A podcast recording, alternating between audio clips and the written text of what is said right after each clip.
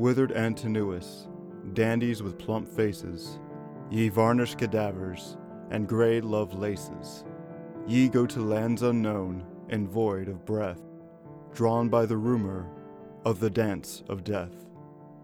The Dance of Death by Charles Baudelaire. One thing that unites the human race is the love of music.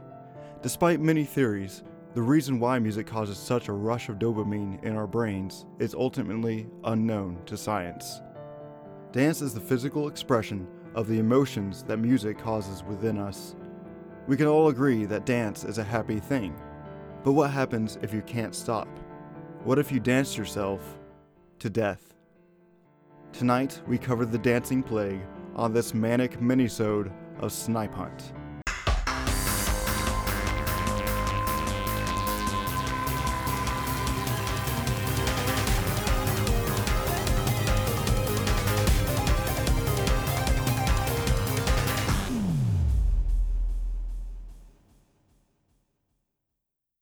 Snipe Hunt, your frightening folklore podcast, starts now. I'm your host, Darren Young. On these minisodes, I cover topics that don't seem to have quite enough content to do a full episode on, and I also try to go for a more serious tone. But if the opportunity for a joke breaks out, I might just get infected. My regular co host Gary does not typically join me for these, but he will be back for the next full episode. And like all episodes, mispronunciation is guaranteed. Alright, now let's waltz into tonight's subject. Tonight we are discussing the dancing plague, also known as dancing mania, choreomania, St. John's dance, and St. Vitus's dance. The term mania is most accurate for describing the subject, but dancing plague sounds the coolest. So, what was the dancing plague? Well, this mania was certainly not an isolated incident, but it affected thousands of people across several centuries. We will be talking about at least two of these outbreaks tonight. As much as I don't enjoy taking straight from Wikipedia, it offers the best definition on this subject. Quote Dancing mania was a social phenomenon that occurred primarily in mainland Europe between the 14th and 17th centuries. It involved groups of people dancing erratically, sometimes thousands at a time. The mania affected men, women, and children who danced until they collapsed from exhaustion. One of the first major outbreaks was in Aachen, I believe that's how you pronounce it, in the Holy Roman Empire in 1374, and quickly spread throughout Europe. One notable outbreak occurred in Strasbourg in 1518, also in the Holy Roman Empire. End quote. That excerpt also included the two cases we will be discussing in this minisode. First, let's travel back in time to 1374 to Aachen, Germany, also referred to as, oh boy, it's a French name, Aix la Chapelle. This city, which borders modern day Germany, Belgium, and the Netherlands, was the home of one of the earliest cases of this strange phenomenon.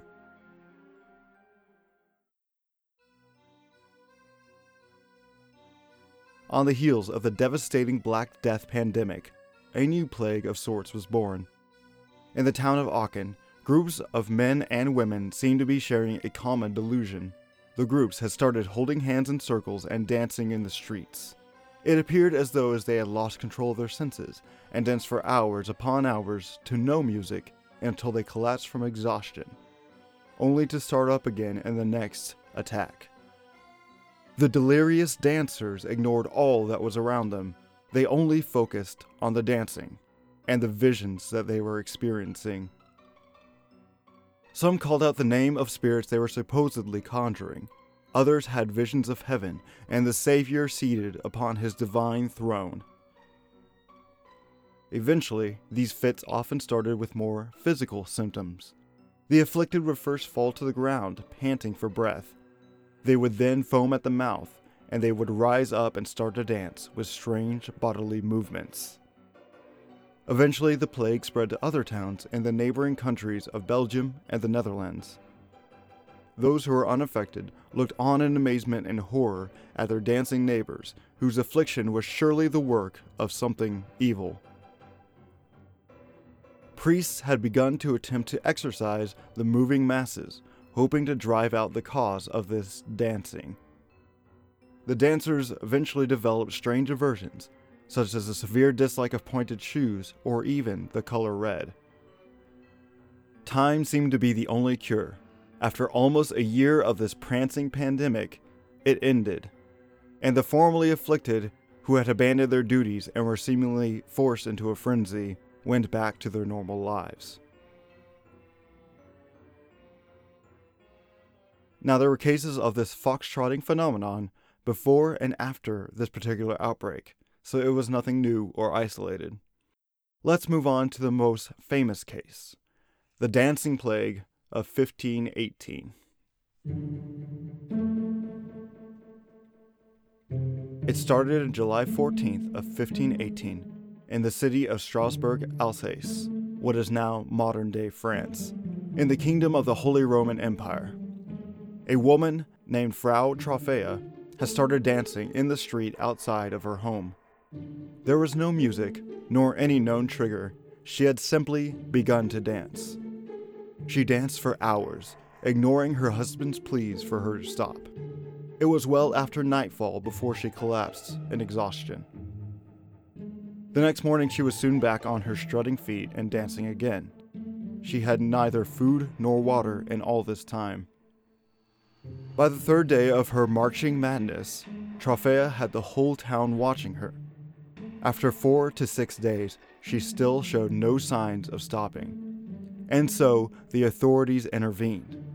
They loaded the whirling woman into a wagon, which carried her 30 miles away to the town of Saverne.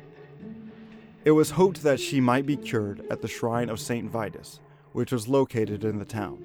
But this was only the beginning.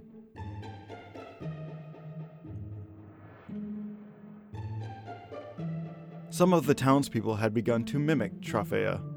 Others joined in, and soon over 30 townspeople were tumbling and twirling, possessed by a mania that no one could stop.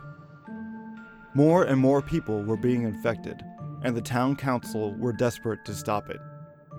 The clergy thought the madness was a punishment from Saint Vitus, the patron saint of dance. The physicians of Strasbourg disagreed and said it was a quote, natural disease which comes from overheated blood. The usual cure in those days for a blood malady would be to bleed the victim to release the bad blood. But instead, the doctors cited precedents of past cases of choreomania and declared that the afflicted must dance it off. In the same way, an iron fisted parent might make their child smoke a whole pack after being caught with a cigarette, the local physicians believed that the townspeople must dance until they were sick of dancing. Guild halls were ordered to transform their spaces into dance floors. Platforms were built in the markets, and musicians were encouraged to perform to encourage the afflicted to dance until the mania wore off. Unfortunately, this plan backfired. The dancing spaces and the upbeat music caused even more people to be drawn into the frolicking frenzy. Within a month, over 400 people had joined into the terrible tango of a vengeful Saint Vitus.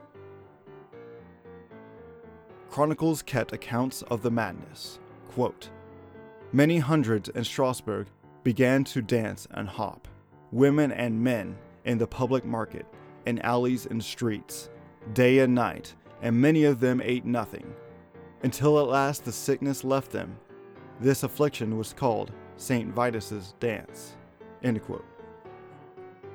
A chronicle from 1636 highlighted the lethality of the phenomenon. Quote, in the year 1518 AD, there occurred among men a remarkable and terrible disease called St. Vitus's dance, in which men in their madness begun to dance day and night until finally they fell down unconscious and succumbed to death. End quote. The city council then ordered the stages to be torn down and prohibited any music or dancing in the city until at least September. Dancing was limited only to weddings and celebrations of First Mass within the privacy of homes only. Even then, they were only allowed to dance to stringed instruments. Musicians were strictly prohibited from playing tambourines or drums of any kind. The hundreds of victims, like Frau Troffea, were soon carted off to the town of Saverne to hopefully be granted forgiveness at the shrine of St. Vitus in a curious ritual. Priests would situate the still convulsing choreomaniacs under a carving of St. Vitus. They placed crosses in the hands of the afflicted, as well as red shoes on their feet. They then wetted the red shoes with holy water and painted crosses on them with consecrated oil, all while burning incense and chanting in Latin. This ritual seemed to finally be the cure for the dancing mania, and soon it had completely ended. The plague lasted over a month, and allegedly hundreds of people had danced themselves to death, although the exact death toll is unknown.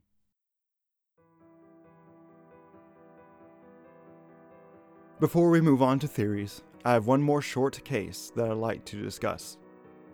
A condition now referred to as tarantism was described as early as the 11th century, although its greatest impact was in the 16th and 17th centuries in southern Italy.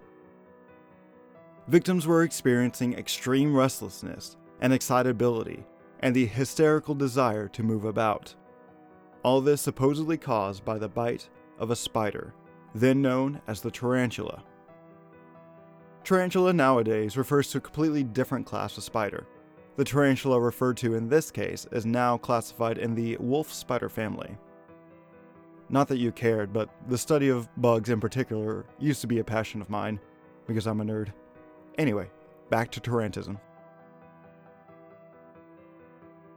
It was believed that victims must engage in a dancing frenzy in order to dance out the spider venom and prevent death. This treatment developed a kind of dance called the tarantella, the name of which is actually derived from the Italian province of Taranto and actually has nothing to do with the spider, despite the similar sounding name. There is no scientific credibility to these symptoms being caused by a spider bite, and so it is now categorized as a temporary psychological condition which may have led to fits of dancing mania. Now that we know about these strange cases of dancing mania, let's look for a cause. Of course, we can't talk about strange medieval happenings without bringing up ergot. Ergot is a fungus that grows on damp rye grains. The consumption of this mold will cause a variety of symptoms, including hallucinations, irrational behavior, convulsions, and even death. Other symptoms include loss of muscle strength, uterine contractions, nausea, fever, seizures, vomiting, and unconsciousness. Ergotism also causes the constriction of blood flow to the hands and feet, causing them to become gangrenous and eventually rot off.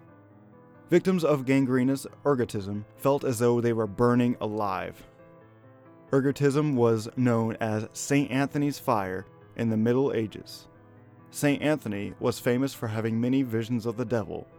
This was what probably connected St. Anthony's name to the disease that caused hallucinations. Ergotism has also been connected to literal witch hunts throughout history and belief in witchcraft in general, such in the case of the Salem witch trials. So, how likely is this disease as a candidate for the cause of the dancing plague? Hallucinations, irrational behavior, and convulsions are all symptoms that lend themselves well to dancing mania. There is one problem with this theory. Ergotism severely restricts blood flow to the extremities. It is highly unlikely that anyone poisoned with ergot would be able to dance for days. Perhaps a more favorable explanation for this is a psychological phenomenon called mass hysteria, not to be confused with a metal band of the same name. Also referred to as a mass psychogenic illness, it is defined as, quote, the rapid spread of illness signs and symptoms affecting members of a cohesive group, originating from a nervous system disturbance involving excitation, loss, or alteration of function whereby physical complaints that are exhibited unconsciously have no corresponding organic etiology. That definition is by the British Journal of Psychiatry. Dictionary.com puts it into simpler terms. Quote, a condition affecting a group of persons characterized by excitement or anxiety, irrational behavior or beliefs, or inexplicable symptoms of illness. Now, I'm not a psychologist, and if you are, feel free to correct me. But to me, it basically sounds like this is triggered by a psychological stressor. A stressor, of course, being an event, experience, or environmental stimulus that causes stress in an individual. The stressor for the townspeople in this case being the unceasing dancing of Frau Troffea, who might have been responding to some psychological stress of her own. The stressor in Tarantism being the fear of dying from a spider bite. And the stressors in the Aachen case just being the low quality of life at the time, as well as dealing with the aftermath of the Black Plague. Keep in mind that these are all assumptions on my part. Also, a psychological illness would explain strange aversions like the color red or the ritual at St. Vitus' shrine actually working to cure the plague. Aiding mass hysteria is the condition of mob mentality or herd mentality. The definition of this condition is best summarized by Professor Tamara Avant. Quote, when people are part of a group, they often experience de individuation, or loss of self awareness. When people de individuate, they are less likely to follow normal restraints and inhibitions and are more likely to lose their sense of individual identity. Groups can generate a sense of emotional excitement, which can lead to the provocation of behaviors that a person would not typically engage in if alone. Think about the last sporting event or concert you attended. It is unlikely that you would have been yelling or singing the way you were if you were the only person doing it. The group seems to make some behaviors acceptable that would not be acceptable otherwise. End quote. Author H.C. Eric Midelfort said in his book, A History of Madness in 16th Century Germany, quote, Madnesses of the past are not petrified entities that can be plucked unchanged from their niches and placed under our modern microscopes. They appear, perhaps, more like jellyfish that collapse and dry up when they are removed from the ambient seawater. Meaning we should not take these manias out of the context of the time and only look at the event and ignore the society around it. According to the essay, The Dancing Plague of 1518 by Ned Pennant-Rea, the primary source for this episode, quote, the Strasbourg poor were primed for an epidemic of hysterical dancing. First of all, there was a precedent. Every European dancing plague between 1374 and 1518 had occurred near Strasbourg, along the western edge of the Holy Roman Empire. Then there were the prevailing conditions. In 1518, a string of bad harvests, political instability, and the arrival of syphilis had induced anguish, extreme even by early modern standards. This suffering manifested as hysterical dancing because the citizens believed it could. People can be extraordinarily suggestible, and a firm conviction in the vengefulness of St. Vitus was enough for it to be visited upon them. So, as far as the mass hysteria theory, probably the most likely theory out there, the troubling times as well as past events and religious belief had all played a part in triggering this mania. In fact, religious belief seemed to play a part in all of these manias from the very beginning. I have one last incident for you and I have saved the very first one for last. The first known case that I was able to find took place in nearby, oh man, Kölbigk, Germany. That's probably nowhere near how it's pronounced, but that's what we're going to get. In the year 1021 on Christmas Eve, a group of 18 people were partying way too hard outside the local church, to the point where the priest could not perform Mass over their racket. The priest ordered the rabble rousers to cease their rabble rousing, but they would not. The enraged clergyman then cursed them to dance and wail for an entire year, and the curse allegedly worked. The group continued to dance and dance until they were finally saved by two bishops. Four of them died from exhaustion, and some of the survivors lived out the rest of their lives with shaky limbs. All of these events are clearly strange. Even stranger, there are far more incidents than what I have included here. And with that, we'll one step out of this minisode. These dancing manias are an intriguing part of European history, and I have no doubt that they all happened. Although that last one almost seemed like a cautionary tale, one meant to teach others to respect Mass and the Church. If you like the podcast, please leave a rating and tell your friends about us. We are a small podcast that is really trying to grow. After all, the more, the merrier. If you have a question, comment, or a suggestion for a future episode, please give us a shout on social media or email us at snipehuntpodcast at gmail.com. If you have ever experienced something similar to Dancing Mania, tell us your story. We would love to feature in our Encounter series. Big shout out to my co host Gary. I will see you on the next full episode.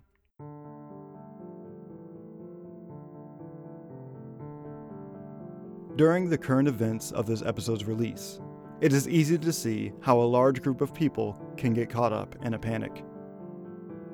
But as long as we don't believe that manic dancing is a cure for anything, we should be just fine. It seems that in the past, dancing has both been a blessing and a curse, an expression of celebration and an expression of extreme stress. Don't get swept up in the madness, as it will only result in swollen, bloody feet and severe exhaustion. But if you do decide to dance your troubles away, just do it in moderation. Otherwise, you might perform the dance of death for this frightening folklore.